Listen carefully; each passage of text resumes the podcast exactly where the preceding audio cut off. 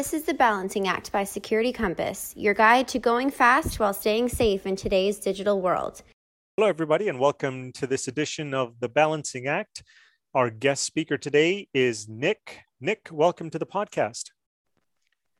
Hey, Altaz, uh, great to be with you. Thank you so much. Great. Uh, so, Nick, can you tell our audience a little bit about your background and how you ended up in your current role? Yeah, certainly. After having spent a bit of time in the military, I found myself uh, looking for a new career path, and that took me uh, into a telco space. And I got my start in in cybersecurity as a security analyst, basically helping teams understand security standards, best practices, uh, and essentially how to deliver projects that were considered uh, secure. And, and that set me on a new path uh, in, the, in the cybersecurity space. And, and, and after a few years of doing that, I was able to pivot into product. So I describe myself now as you know a product guy with with with some deep roots in uh, in cybersecurity. Mm, fabulous. Uh, and I know that you've got a strong background um, around data governance, which is what I'd like to do a deeper dive on today. Uh, and maybe, in fact, why don't we just kind of kick it off there? Some people listening to this may be new to this idea of data governance. Can you help us to understand uh, data governance uh, in, insofar as what's the business purpose of data governance? Yeah, I'll certainly do my best. This is a fascinating area and it's moving quickly. And, and it's so interesting because there's a lot of different, there's different providers doing things around data. But when you, you can outsource capabilities when it comes to managing data, but you can't really outsource governance. So I'll start there. I'll start by kind of parsing data from governance. And really, what is governance? It's kind of those authorities to make decisions and sort of do things from the business side where are we going as a business what's our what's our direction strategically mm-hmm. we want to look at different the projects that fall out of that as far as delivering services and the policies plans programs et cetera and then lastly you want to be able to report on how you're doing and measuring if you're actually meeting and uh, setting uh, meeting what you set out to meet and making continuous improvements and that's governance generally that's not about data governance and it can be uh, ascribed to just about anything where data comes in is now you have this asset that is highly dynamic. It's being generated, created, uh, it's being purged on a continuous basis. So you've got to take these kind of processes and make them keep up with what is, you know, something moving at a highly frenetic pace. So data governance, I think, is about adapting those practices that kind of oversight those authorities to leveraging everything uh, to do with with uh, the data that's being generated by the business. Mm-hmm, mm-hmm. And you touched on, uh, on some key areas um, around capabilities and how these capabilities are ultimately driven by uh, what is important to the business, and then looking at how do we measure the effectiveness of that governance program against what what what we're, what we're essentially trying to deliver. Um, and I guess yes. as a, as a follow up, this now kind of begs the question: Well, okay, this is is a great concept. We need to govern, put some guardrails around data, but who is responsible for creating and managing a data governance program within an organization? Is there someone typically responsible? Is it a shared responsibility? Any thoughts? Yeah, yeah. The, the, responsibility and again the authorities where they're vested it, it, has changed a lot over the years, and it's, ex- it's, it's extremely important to get this right from the get go. I think that you know previously you would have seen IT grip this and be held responsible mm-hmm. and say because it's your systems in which the data is kind of being generated and stored et cetera we're, we're going to put this on it to, to govern for us and then over time, as kind of the greater value was being realized out of those data assets, data holdings, the business got really interested. And now it's kind of on the business to say, okay, I'm, I'm just as interested now in understanding how we're governing this data so we can take, again, leverage it to the maximum extent possible without it sort of posing posing a risk to the uh, to the business. So I think you're seeing that. I think it's still very much shared in the typical organization between your leaders in IT and, and leaders on the business side. Mm-hmm. And in a sense, now uh, data governance becomes that enabler. And I think when we look at the the different um, approaches to data governance, I think we have to align this in some way to how is this going to help move the business forward and at the same time help to to manage this from a from a risk perspective? And and perhaps what what we could do in this talk is let's dive into uh, say three specific use cases here that i'd like to talk about. We're going to talk about devsecops we'll talk about threat modeling and we'll talk about zero trust. All three of these are top of mind issues and I think data Absolutely. governance has a role to play in this. So why don't we kind of start with this whole DevSecOps environment? There are rapidly moving pipelines. We've got developers asking for data in production, and some say that developers can have access to data production, uh, sorry, uh, data in production. Others are not permitted to do that, and, and so there's clearly some governance that's required in these DevSecOps environments. Can you talk a little bit about how does data governance support DevSecOps environments? Yeah, it's it's hugely important. We're we're asking so much of our development teams nowadays, and we sort of say, hey, shift everything left and and you'll just have all these amazing outcomes and of course it's it's it's not organic it has to be highly deliberate and that includes how data fits into that how data both enables that kind of mindset, that approach to continuous integration, continuous mm-hmm. delivery, and and being very very familiar with with your application, your service, right at runtime. And familiarity comes from observability and building services that are highly introspective.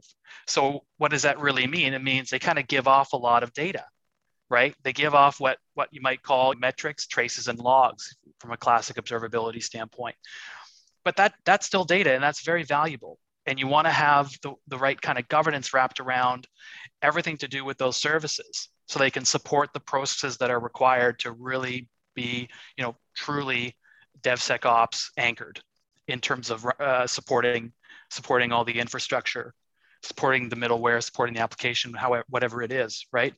So absolutely developers are being being asked to um, basically build products that are capable of being uh, better understood than previously they, they have been and and that comes from that comes with a whole bill of who is going to look after that data that's then generated mm-hmm. Mm-hmm. it'll be interesting to see as we think about um, the whole um, trajectory around bill of materials and, and things like that uh, where at, at one level it's against the asset and at another layer it's against the the components of the asset itself um, yes. and what went into building that right and, and i mean there's no there's no clear answer for some of these questions as of yet uh, but it'll be interesting to see how we can inject data governance into the devops pipelines so that as we go through it um, if we need to govern it, for example, from a privacy standpoint, uh, clearly we're not going to be able to extract information from production in its raw format into a development environment. Um, and yet, at the same time, if we go in and we have to scrub the data and pull it in, then we've got problems with latency. How long is it going to take for us to prepare the data so that it can be adjusted into um, the, these sort of fast moving pipelines? Um, and, and, these are some of the challenges that now emerge. And it's not just, I mean, I just gave one example of, of um, privacy, but there are many other examples that begin to emerge now as a result of this. It's not just about what uh, characterizes an individual, but could even be information about how uh, that user might be using a system, for example. And so we get into these situations where, um, from a compliance standpoint, we need to make sure that that governance model is there um, and, and training developers as they're going through this life cycle of, of producing um, these builds how are we going to to manage this effectively? And that's kind of in the in the background. And i think it's it kind of opens up this whole discussion of how much automation may be possible as we consider data governance. And i think we can we can kind of go on and on with that but i'd like to keep the conversation moving forward as well. And and let's think now about a second use case so we've got threat modeling and usually threat modeling considers certain assets. Um, and these assets are are in in systems that the business owns. Um, so, talk a little bit about data governance and threat modeling. How how do the two intersect? Yeah, terrific area because threat modeling has a deep and rich history to it, but it wasn't always kind of data centric. And now I think we're kind of modernizing the model in order to be a little more data aware has has presented an interesting challenge for security teams and their partners in, in development. And much like we requirement to make developers aware of, of the compliance uh, angle of, of everything, and, and, and certainly the security angle is, is there as well and, and overlaps in many ways. So when it comes to threat modeling, right, looking at the system and how it can be exploited, right, it isn't necessarily just a point in time. Is what is the system responsible for? What kind of data can we expect the system to ingest and be required for inputs? And then what are the outputs that we're going to see? And, and be able to then effectively categorize and tag that data to really understand a its value to us but again from a threat modeling, modeling perspective value to an attacker to a malicious actor who may be after it so it's not just about you know traditional threat modeling might look at egress it might look at lateral movement within a system and that all matters but but we have to really kind of take it uh, to the data tier and understand what is what is really uh, potentially um, exploitable from that perspective. Mm-hmm, mm-hmm. And that that really gives us a natural segue now into zero trust, which is getting to a level of granularity that goes beyond just a perimeter based model, but now taking a look at the asset themselves. And you described it in terms of the data, which is the core, which is kind of the atomic level of information that, that flows within an enterprise. How do we ensure that the right person has access to that information at the right time from the right device and so on and so forth? So, from a zero trust perspective, can you talk a little bit about data governance and how data governance uh, intersects with this whole area of, of zero trust? Yeah, certainly, certainly we'll try. When I think of zero trust, I really try to think of outcomes, right? Mm-hmm. What, where does a zero trust get us? Is it a better security posture? And for what reason? I, I think if, if nothing else, Zero Trust has kind of shown security professionals that traditional approaches to identity obfuscated and probably abstracted away a lot of the risk. Meaning by having, you know, strong authentication, authorization in place, combine that with uh, it, things like MFA, you could sort of check, uh, get a big green check mark for having done so But in doing that, you, you've kind of accepted that you're not, when those uh, identities are then compromised, right? Mm-hmm. You're, you're now not necessarily looking for what could be the true extent of a compromise. So, as you mentioned, that context matters so much. And I think zero trust brings in the context as far as understanding much more about the user space and much more about the interactions between services, between users and, and systems such that we can now get to um, essentially behavioral profiles and understand how is data being interacted with? How would we expect it to be interacted with? What does good look like for us? And then from there, you can start to establish a bit of a baseline that when that baseline threshold starts to get violated, well, now you can have the right kind of alerting in place, the right kind of response in place in order to mitigate what could be, again, a potential compromise. Yeah, yeah, it's interesting, and that all lends us towards a policy-driven security model uh, where identity is essentially its own asset, and and you've got this identity that is uh, decoupled from the network and allows us now to go in there and take that identity and propagate it into various pieces of data, for example, to determine how who's got access to be able to to go in and, and read and write and, and, do those kinds of things with discrete pieces of data at that point. Um, as we as we look forward um, it's it's impossible to think about five years. Let, let's bring it in a little bit. Maybe 12 to 18 months in in that sort of time frame we talked about things like data governance. We talked about security and some of the emerging technologies and, and frameworks that are out there uh, nick what are your thoughts on where you see data governance headed in, say, the next year to year and a half? Yeah, it's fascinating to think about this because uh, it, it's it's getting a lot of attention right now, and, and people are eager to see where this is going. I think on one hand, you're going to see the rise of highly ephemeral environments in which to kind of manage and process data based on need, based on temporary access, and and again, really bringing in the right context as far as the cap- what you can execute and do with the data in what is an ephemeral ephemeral environment available for only so long as you might need it. And I think you're going to start to see, uh, secondly, a huge emphasis on data lineage. Where is data coming from and be able to trace it back to sources? And make sure that rather than propagate copies of data throughout the enterprise, you you create a way that source systems, authoritative systems, are not getting pummeled for, for requests and, and by everyone who might need the data that's being produced.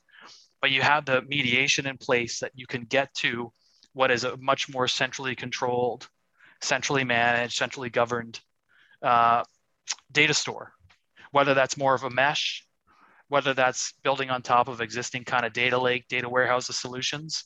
You're going to have uh, whole teams responsible for granting access to data because you might have heard the stat i'm sure the stat changes every time it's quoted but data scientists can spend half of their time just trying to get a hold of data before they even run any experiments or any mm-hmm. analysis mm-hmm. and that has to change that that's an investment that companies if they can't get that number down are just going to be left way too far behind mm, interesting perspective Nick, thank you very much for your time. Really appreciate you coming and talking to us today.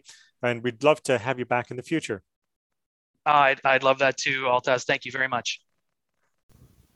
Want to learn about what Security Compass has to offer? Check out securitycompass.com slash demo for a free demo today. Want more of the balancing act? Be sure to subscribe to our channel wherever you listen to podcasts for more episodes.